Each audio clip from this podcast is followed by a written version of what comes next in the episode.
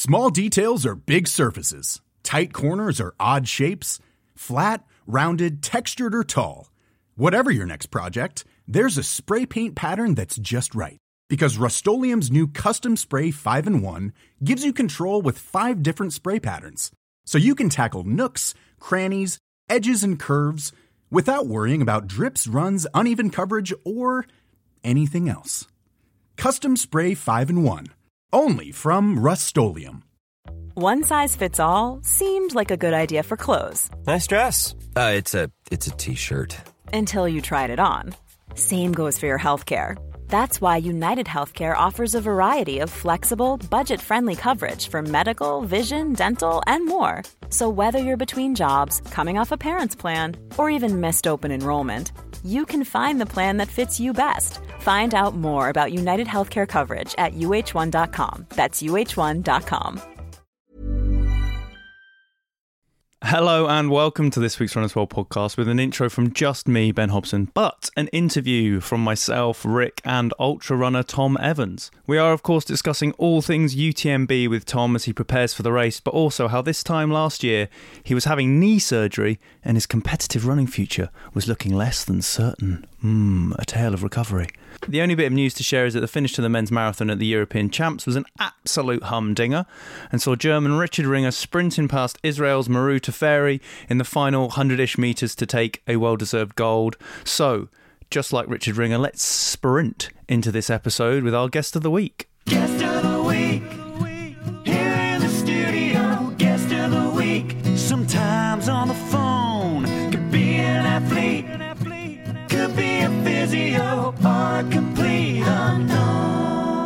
Today we are joined by ultra runner Tom Evans ahead of the UTMB. Um, for anyone who doesn't know much about the UTMB, Tom, could you give us a quick like overview about the race and why it kind of is so important to so many runners? Yeah, of course. Um, yeah, so UTMB Ultra Trail de Mont Blanc um, is a 170 kilometer and with 10,000 meters of climbing race that circumnavigates Mont Blanc. Um, it is probably the equivalent of uh, the Super Bowl for ultra runners. Um, it's yeah, it's the most competitive. It's the most brutal. It starts at six p.m., so you have to run through the night. Um, yeah, and it's just for me, it's it's one of it's the most motivating of races because you know you're going to be racing against the best, and you've got to bring your A game um, on the day. So yeah, in a nutshell, um, it's very hard uh, and it's absolutely bonkers. But so many people, so many people do it, and I think the great thing with yes, this is the Super Bowl of ultra running, but the elite runners are there and they have to carry exactly the same kit and do exactly the same course as the people who are going to finish at the finish right at the back, and you compare it to Commonwealth Games, for example, which is just finished, which I have absolutely loved watching, but not everyone can do it. You, if you're selected, you can race, and if you want to run a marathon, you can't run the Commonwealth Games with the elite runners. Um, so yeah, it's for me, it's it is it's the greatest, definitely the greatest European, but probably the greatest and most challenging ultra marathon out there. Give us a, give us a, a, your backstory with the race, then, Tom. How when did you you know your involvement? When did you first tackle it? Which which race did you do? Have you done all those sorts of things? So I, have there are a couple of different races at Ultra Trail de Mont Blanc. There's uh, one called PTL that's crazy distance, um, which I don't know that much about, and then there's UTMB that's 100 miles. Then TDS that's 140k, then CCC that's 100k, and OCC that's 55k. So lots of different races for people to pick from. Um, I've done CCC twice. Uh, I did it in 2017. Um, that went well uh, and finished fourth, which yeah I was super happy with. And then I then went back in 2018 and managed to better my uh, place by a couple of positions, uh, which is always good. Um, well, you won, didn't you? You won it. Yeah, so modest, yeah, yeah, so modest. Come on, I'd, I'd, I'd, be opening with that. I'd be like, I'd be like and I won it. Yeah, yeah, yeah, yeah, yeah. I won it. Yeah, so yeah, I, I was super happy. So I kind of feel like I've I've ticked that off, and it's the CCC race. The 100k probably does play slightly more to my strengths, and it's what I'm a bit more comfortable with. But I'm sort of the sort of person I like setting goals, and uh, new things inspire me. And I know the CC, when I prepared for CCC in 2018, I prepared meticulously. I left no stone unturned. I ran the course about 10 times. I know it like the back of my hand. And it just doesn't excite me as much as something with sort of a serious new challenge. Um, so, yeah, so this year, UTMB, it'll be my second 100 mile race. Um, I raced a 100 mile race in 2019 um, at Western States in the USA. Um, so yeah, and as I've I've now been I've been out in the in the mountains now for coming up to two months, um, and yeah, so it will be uh, yeah, it's gonna be it's gonna be absolutely crazy, and I can't wait.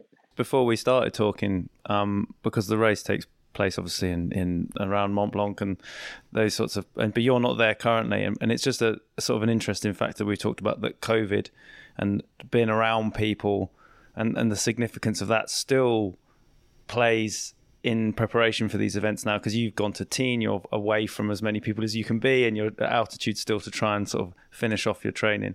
Um, how's that sort of affected your your build up? I mean was it a, conscious effort or did you make that decision to go to Tignes sort of last minute? Uh, yeah it would the decision was very last minute. I was in chamonix um, with the adidas Terrex trail running team um, and it was amazing. They'd laid on just the most incredible setup for us sort of accommodation, physios, and everything, and that's that's incredible.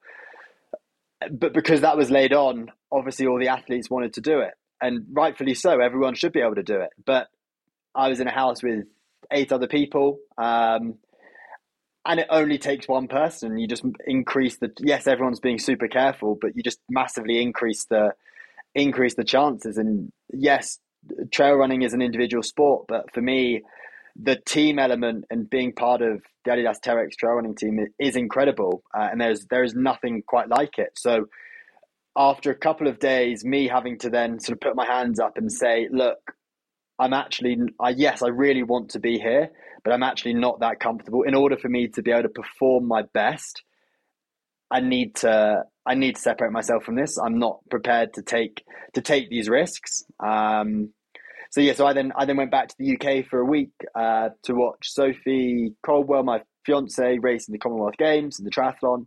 Um, and then yeah, then came back out to Tignes. So yeah, I think I booked my Airbnb two days before I got yeah. here. Um, and the risk of COVID is still definitely there. Yeah, and I think especially with trail running, that's such a community-driven yeah sport that, and in I, I sort of describe describe it. Chamonix is the only place where you are a minor, minor, minor celebrity. Um, I would sort of describe it as you're on sort of probably the equivalent of you're on one of the first series of Love Island that some people watch, but not everyone watch, but some people know about it. So, and because because I love the sport and when and I want to inspire people, and but you'll be walking around Chamonix and people will say, "Oh, Tom, can can you sign this?" or "Oh, can we have a selfie?" And it's you want to say yes, and I really want to say yes, but yeah, you've just got to be, you've just kind of got to lock yourself away. And yeah, after the race, great, perfect. I can't wait to do stuff like that. But before, it's just what am I going to inspire more people by having a selfie with them two weeks before a race or by hopefully having the best performance I possibly can have, and then can enjoy it afterwards. It's, it's interesting when you talk about um, a race that plays to your strengths because I think in some ways UTMB, you know, it's, it's very technical. There's a big hiking aspect for someone who's a great flat runner, such as yourself as well. That's another string to your bow that um, some ultra runners don't don't have. Uh, certainly, is uh, to the, to the extent that you do. Have you had to kind of change the runner that you are to be competitive? I'd be interested in that part of your training. I think yes and no. I think a lot of people, including myself, forget that my endurance performance actually started in the military. Um, and the military, you don't do any, when you're in the mountains and when you're training, you don't do any running. It is solely hiking. Um, so I've actually, my training started out with hiking and hours and hours moving slowly yes, carrying heavy, carrying a heavy pack, but hiking. And then I then developed my flat speed and I don't think I ever lost the ability to be able to hike. And now, and it's the same with same with running at night. Yes, I've not done a race at night before, but guaranteed I've spent more nights in the mountains than anyone else I'll race against has, purely from my military experience. Which, and I think where where sort of I benefit perhaps from other people who have sort of gone into professional sport straight away is I've got that experience in other elements, but it's incredibly transferable skills. Being able to move at night safely, um, but at the same time, sort of pushing your limit, pushing yourself to the limit. And I guess the, the main difference of being in the military is I was looking after people and not worrying about myself as much, but worrying about my soldiers more. Whereas now, I just have to worry about myself um, yeah, which yeah. which which I do a lot. Um, and I, I can go at my own pace, and if I want to speed up, I can. If I want to slow down, I can. I don't really have to worry about anyone else um, except myself. So yeah, I think it's yeah the the training, and yes, the training for this has looked a little bit different. And I think sort of the main thing is the all of my intensity has been focused on the uphill. So when I was in the UK, uh, I used the treadmill, um, and I've got a great Zwift setup um, and do a lot of treadmill incline sessions um, because I don't need to be able to run fast. If I can six minute mile all day, then great. But actually,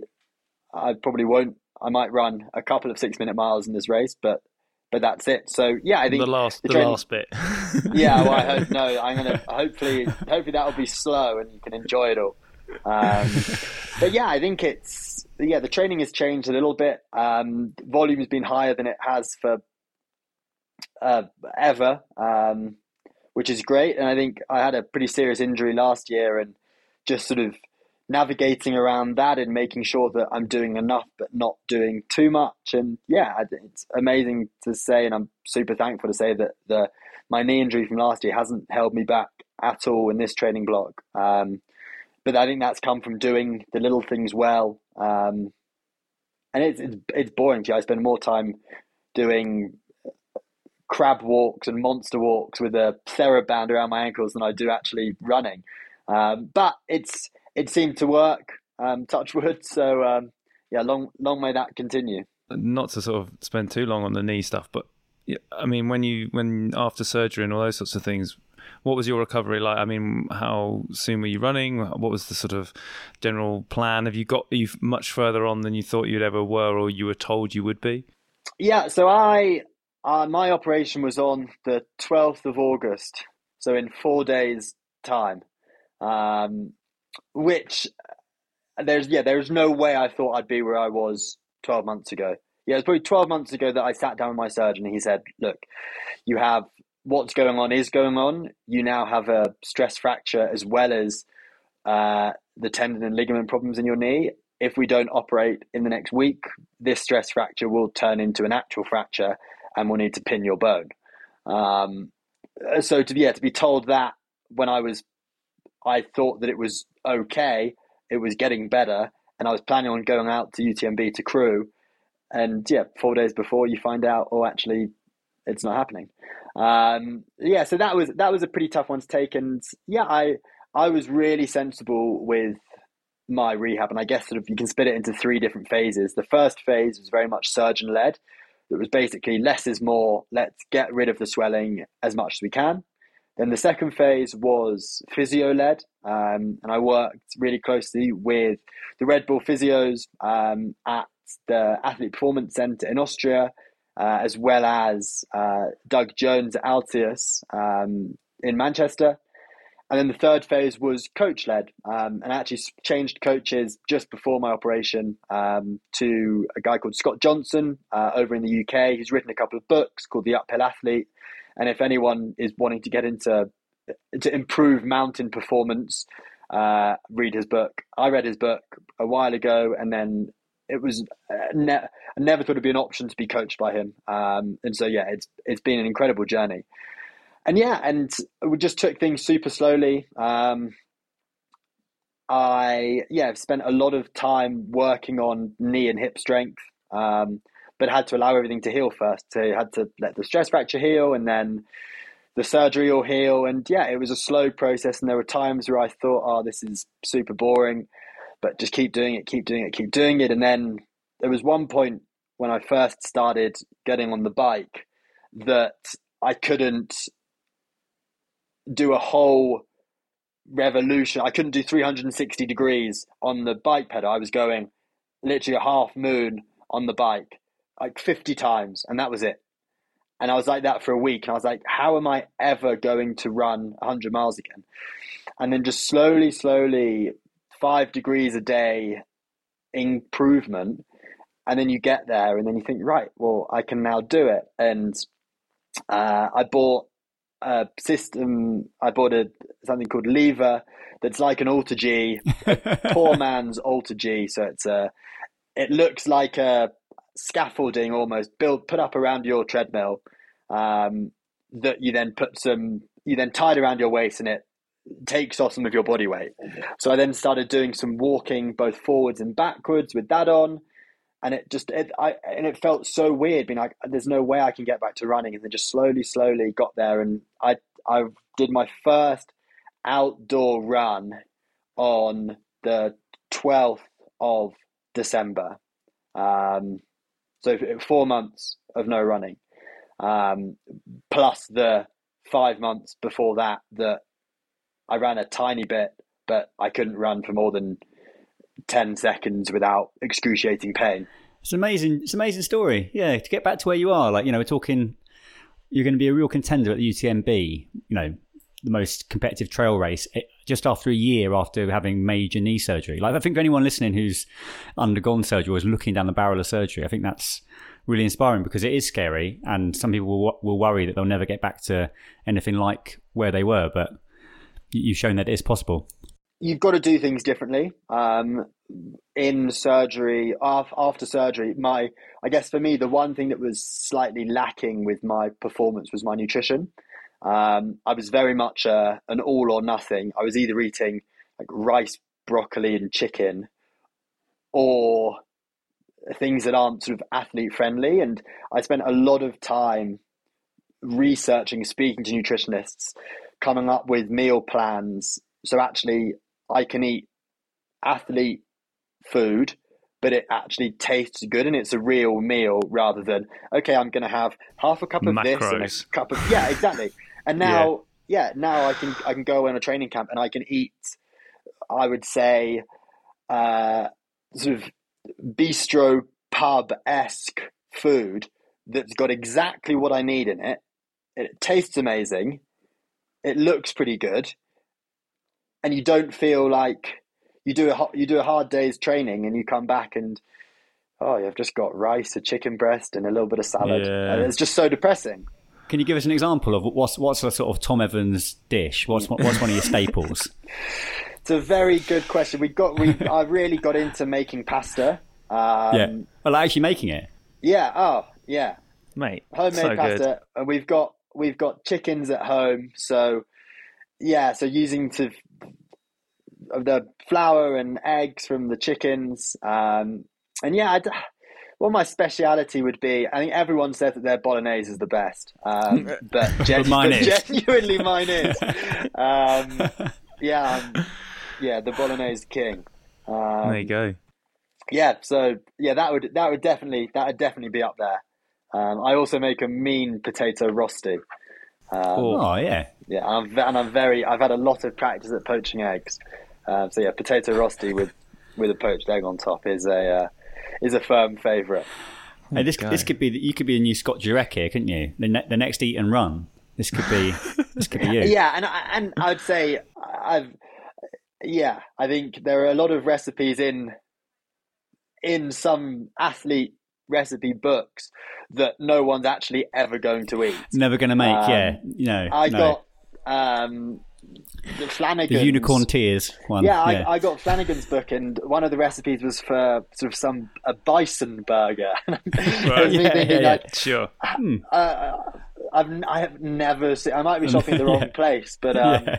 yeah, the big Tesco's in Loughborough, I can confirm, does not sell It's bison. always out of bison, isn't it? It's never yeah, got bison. always out of bison. Notoriously Right. empty. Yeah. Yeah, I don't know where else I can say. If any, if anyone knows where you can buy But that, bison, that- let you're me- right though. That that is a good little niche of like ac recipes you might actually cook that are good for you. Because too much of it's sort of theory, isn't it? It's like sprinkle these unicorn tears over this baobab burger, and Yeah. you'll be Yeah. you You're never never you'll never get injured again. Yeah, Yeah, you're never going to make it. So yeah, and for me, for me, lunch is the big one because I train in the morning, I train in the afternoon, and I lunchtime I want to be able to relax. So if I if I've not prepared anything, then I'll end up just eating whatever there is or eating nothing, which neither of which are healthy. Um, so actually, if yeah, if it's something simple that's going to taste good that ticks all the boxes, then great. Just to bring it back, I mean, I, the food chat's always the best one, but to bring it back to the race itself, um, what are the sort of key things that you, a runner has to get right with the UTMB? Because it's a race where so many elements come into play that can turn the race around. What are the sort of the major things that you're considering on race day that have to go right?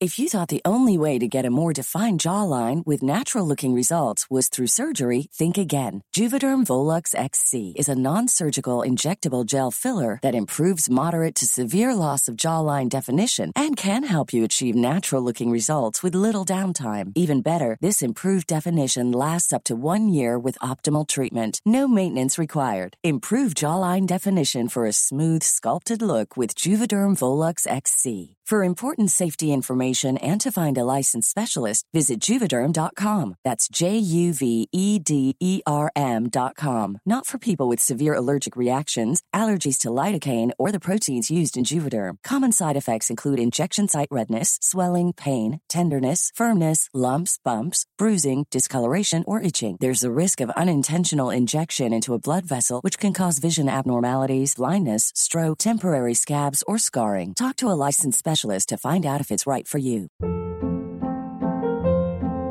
Hold up. What was that? Boring. No flavor. That was as bad as those leftovers you ate all week. Keke Palmer here, and it's time to say hello to something fresh and guilt-free. Hello Fresh. Jazz up dinner with pecan-crusted chicken or garlic butter shrimp scampi. Now that's music to my mouth. Hello Fresh. Let's get this dinner party started. Discover all the delicious possibilities at hellofresh.com. Hiring for your small business? If you're not looking for professionals on LinkedIn, you're looking in the wrong place. That's like looking for your car keys in a fish tank. LinkedIn helps you hire professionals you can't find anywhere else, even those who aren't actively searching for a new job but might be open to the perfect role. In a given month, over 70% of LinkedIn users don't even visit other leading job sites. So start looking in the right place. With LinkedIn, you can hire professionals like a professional. Post your free job on linkedin.com/people slash people today. I think so. There's the saying of sort of control the controllables. There are some things that you can control. There are things that you can't control. So, as I'm British and we love talking about the weather, uh, the weather is a huge factor. Um, and whether it's going to be hot or it's going to be cold, and it's probably going to be both, preparing properly for that. So, whether you have, I have a cooling strategy, for example, that is a mixture of um, like I'll warm up wearing uh, an ice vest, um, which I've never seen anyone do in a in an ultramarathon before, but it the science suggests that it's the right thing to do. If it's good enough for Eliud Kipchoge, um, then it's it's definitely good enough for me. Um, and yeah, so keeping core body temperature cold, or if at night time you're going to be at two and a half thousand meters above sea level, it could well snow. How am I going to keep myself warm? So testing the right bits of kit, and I did a night. I did my final night long run two nights ago. Um, and yeah, testing a different base layer and um, testing a new head torch that's about to come out, which is super exciting. Um, nutrition's always a big one. Um, everyone loves talking about nutrition, thinking that again there is a there is a magic bullet, there's a secret handshake that you can do, and you're going to be able to consume the necessary calories uh, that you need. You and if, if you look at it in a scientific way, so if you burn more calories and you use more carbohydrate when you're at altitude, so just because you read a some sport a sports nutrition bulletin saying, oh, you need to consume 80 grams of carbohydrate per hour every hour, well, that's great. That's when I'm at sea level. And that they're saying going to go up to 90 to 95 grams of carbohydrate per hour every hour when I'm at altitude. And then if it's cold at night, I'm going to be burning more fuel. So that's then got to go up again. So just being really flexible with have yes, I've got a great plan um, from my nutritionist Stephen Smith, um, but that flexibility and that understanding of it's great having a plan, but no plan survives contact, and yeah, being able to being able to modify that. Um, and I think of third and finally is just mentally it's there are times when you're going to love it, um, but there are also going to be times where you really struggle.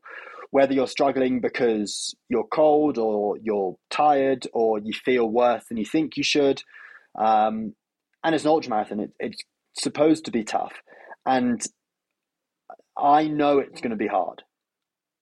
I know there are going to be points where I'm going to suffer, and for me, I'm looking forward to those points. Now that I've got it in my head that it's not going to be all plain sailing, there are going to be things that go wrong. Right. Well, when things do go wrong or things start to get tough, I know that's going to happen. So I can just say, right, well, now embrace it because I know that in some time, an hour, maybe two hours, who knows, things are going to start to be a bit better um, or get worse. Uh, so, so, yeah, it, and, it, it, and it's just embracing it, being like, right, it's going to suck. There are going to be times where it is miserable, but as long as you're prepared for that and you know what to do, um, then yeah, I think that's that's probably the most important thing. Do you have a tactic in terms of obviously that there's some great people running it. We know Jim Walmsley's up again. His tactic is sort of to go off and sort of sort of encourage anyone to if they dare to follow him. Are you bothered about how other people might run it? Is it all about just executing your strategy, or do you have to react to the way that other people are, are running it on the day? I'd love to be. I'd love to say, "Oh no, it doesn't matter what anyone else does. I'm just going to follow my own race plan," which is what that would be my. Yeah, that's sort of the golden star answer that everyone says, but no one. That's does. the Beisenberger answer, yeah. isn't it? That's yeah, exactly. Yeah. yeah. yeah, Do as I say, not as I do. Um, yes, I, I want. You need to.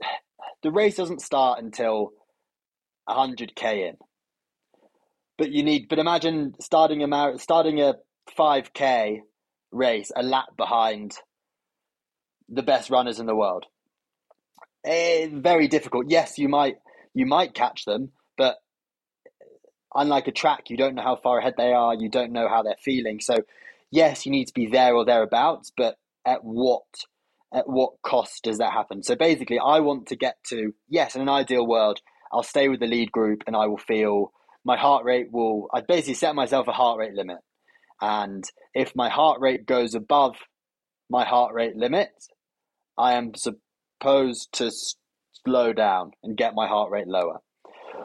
But the competitive side of you and the short sightedness of the athlete thinking, oh, no, it'll be all right. It's only going to be here for five more minutes.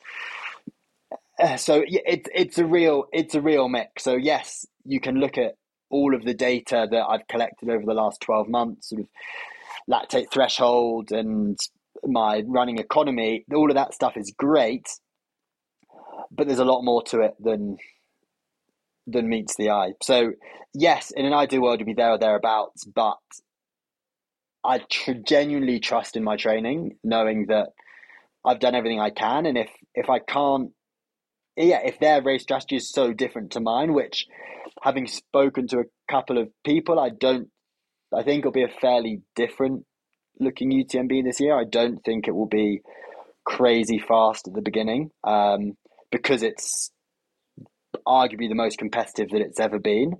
Um, I don't think there'll be a breakaway from the beginning. And yeah, without sort of looking at too many other names, you take Kilian, for example, Kilian Jornet, probably the, the biggest name in mountain sports. He doesn't like front running like that. Um, and it takes a lot of confidence to throw the gauntlet down and run in front of Kilian. Um, Kilian at the end will be there or thereabouts, uh, I'm sure. So yeah, I think yes, you can take markers off what other people are doing, um, but yeah, at the end of the day, you've you've got to trust yourself. You've got to trust your training, you trust your process. Twenty hours is a long time. Um, It's poker. Yeah. It's just, just a game, isn't it? You know, Yeah, exactly. It's someone's. You kind of people are bluffing. People are, you know, they- they're trying to show that they're they're absolutely pinging along. You know, I'm firing. I'm on fire today. Yeah, Watch I'm me fine. go. I'm yeah, fine. yeah. yeah, I'm fine. and, sec- and secretly, you've got the worst set of you've got the worst cards in your hand. Yeah. ever. Oh wow. And then there'll, and then there'll be, and then there'll be someone who just you've never heard of who has the most incredible day yeah. um, and performs really well, as happens every single year. There'll be there'll be someone in the top five that none of us have ever heard of, Yeah. which is incredible. yeah, Yeah, Yeah, that is, sure, that is- yeah. It doesn't happen often in any No. sort of other running you know, Yeah. distance, really, does it? You know, suddenly someone will just have a great day and they're in the top five. Yeah. After 20 hours, the form book gets ripped up and thrown out the window. Um, Anything can happen. What, what I think a lot of people like about your running, Thomas, you, you don't seem to be intimidated by anyone. It's not you don't think about Kilian and Jim Walmsley and start thinking, "Oh, I'm racing for third or fourth. Like you are, so you are a winner, and you are happy to articulate that kind of ambition. Like, I mean, what what does success look like for you at the UTMB? Have you have you thought about what what that means? I think two parts to answer the question. I think running is running. Like we did it when we were kids in the schoolyard, and no one cared if you were the fastest or the slowest. Everyone would run, and it was fun. Um, so yeah, I think I try not to overcomplicate it. Yes, I look into the data. Yes, I analyze my data like mad. I am a, I have a very very scientific approach to my training, but also it's only running. I am trying to move my legs as quickly as they possibly can for 170 kilometers. It's simple. Yes, you break it down and it's far more complicated than it actually is, but it's not rocket science. It's running and hiking. Um, and I guess my goal is had you asked me 12 months ago, and if I was talking to myself 12 months ago, I wouldn't believe that I was in this position. Um, it is beyond my wildest dreams that I am, yeah, I'm lining up in such good shape. And the goal, I, before each race build up, I write down on a piece of paper my sort of top four, five goals, big goals and medium goals and small goals. I then put that piece of paper in an envelope and I then open that envelope the day before the race. So, what my goals are for the race, I can't really remember. Um, but when I sat down at the beginning, I know, I know, know one of them. One of them that I will share is I want to leave no stone unturned, and I want to be ready on the start line. Um, and what does that? What has that looked like? That's looked like getting up early so I can get in the home gym to do an hour of rehab before going and doing other things. And it looks like big sacrifices, missing friends' weddings because I'm on training camps at altitude, living on my own. It's yeah, it's a lot of it's a lot of sacrifice, but yeah, I and I still have another two weeks, two and a half weeks until race day, and yeah, I want to be stood on the start line, knowing that I have done absolutely everything that I possibly can to give myself the best chance of having the best possible day.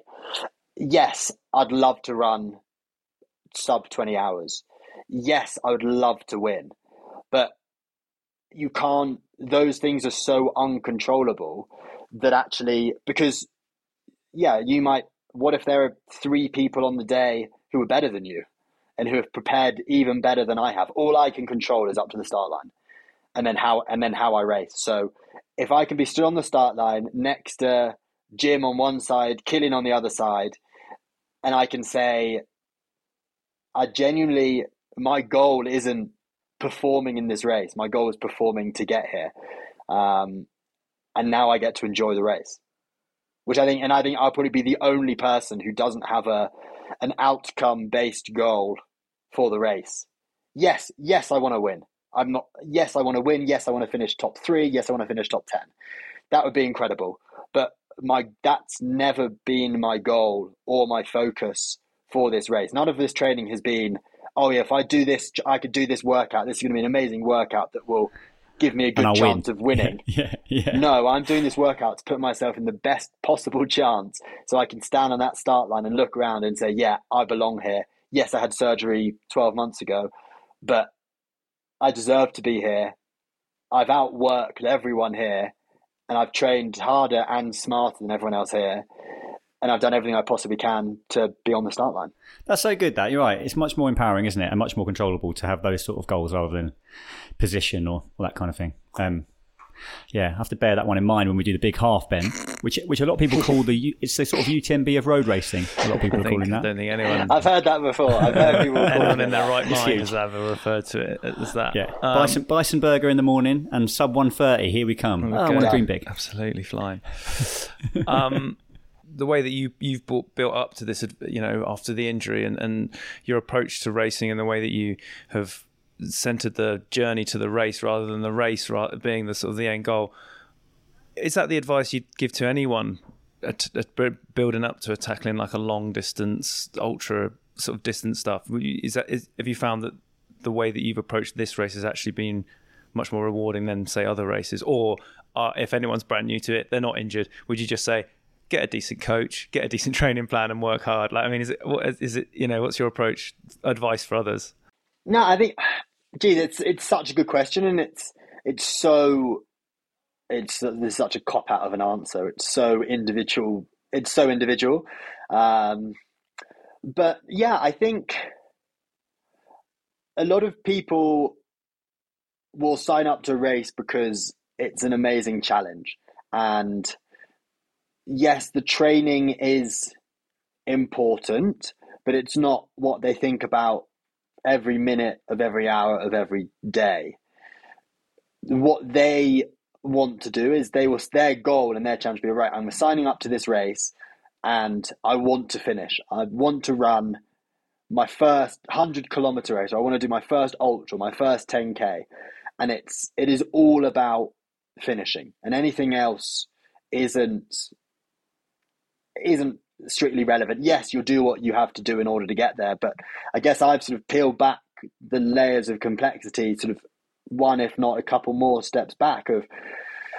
And what I do, I I coach some athletes with Team Project Run, and what I say is right. What what have I got to do in order to achieve this goal? And then that's then my medium term goal. Right. Then what have I got to do in order to achieve my medium term goal? And it's then your short term goals.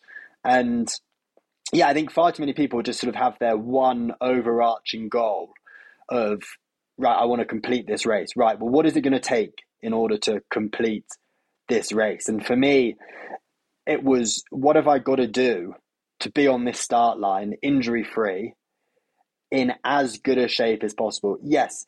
If I didn't have this knee injury last year, would I be in better shape than I am now? Well, yes, because I would have had another year's training in my legs.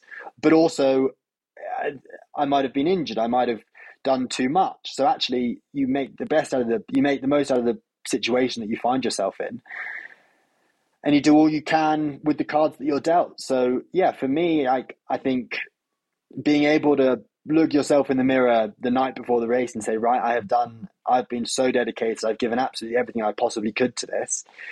I have I can now have absolutely no regrets and I can leave everything out there. And if it goes completely to plan and it's a fairy tale ending, great. But if it's not, I've still achieved a goal that was a huge, huge goal when I said it 12 months ago.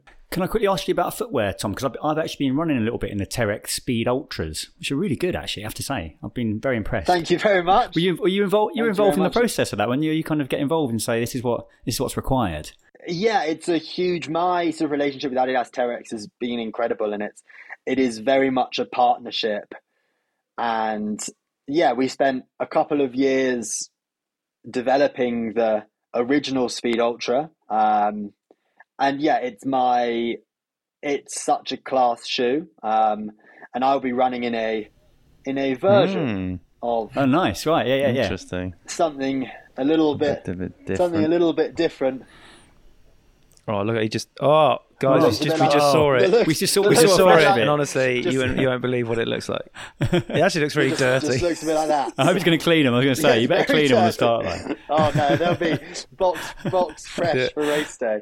Um, yeah, and I think I think footwear. I think for me, sort of there are three key elements of footwear. When I get sent so many questions saying, "Oh, Tom, what are your favorite shoes?" or "Oh, do you think I should run in this?" or "Do you think I should run in that?" The first thing is, is it comfortable?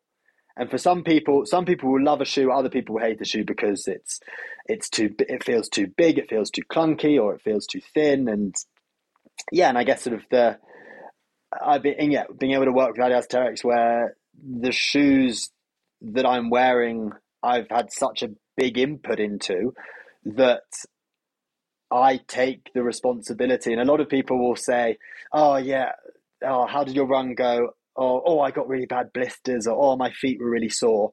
Like I've taken one hundred percent responsibility for that and working alongside like it's not i can't i can't make the excuse of oh how was the race? Oh yeah not great. My my feet were really sore for some reason. That's if if that happens that's my fault because i've been working with the team for geez two years for this shoe. And we, yes we're not there yet. It's we've still got another year um and it will improve. It will continue to improve. But yeah i think yeah, the first thing about a shoe is it's got to be comfortable. The second thing is the grip. How much grip do you actually need in some races? Yes, when you're running in the Lake District, you need quite a lot. You need loads of grip. Um, would I run? Would I use the same pair of shoes? There's no such thing as like a Swiss Army knife shoe, and if there is, the Speed Ultra is probably as close as it gets.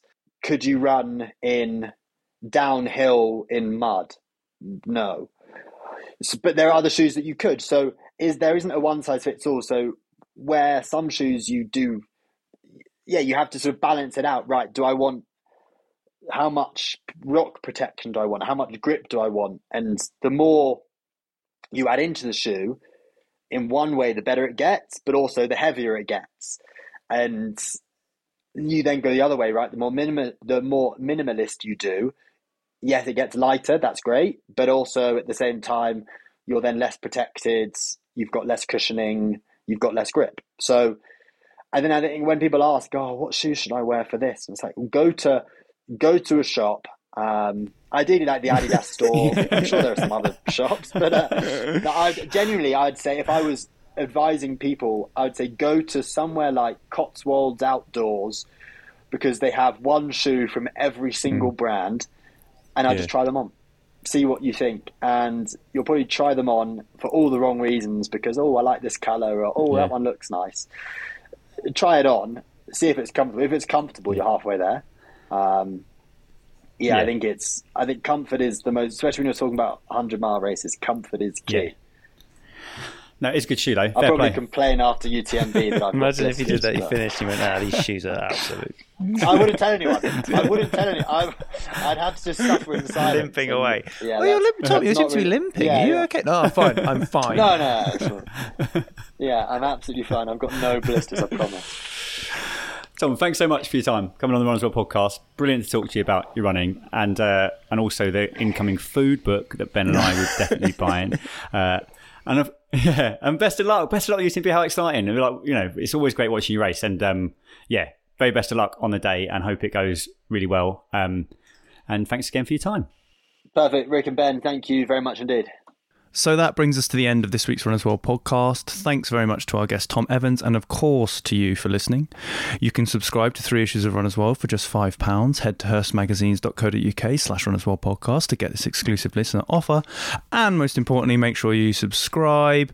Tell everyone else to listen to the podcast if they like running. Even if they don't like running, just tell them to listen anyway. Uh, and thanks very much. You'll hear from us next week.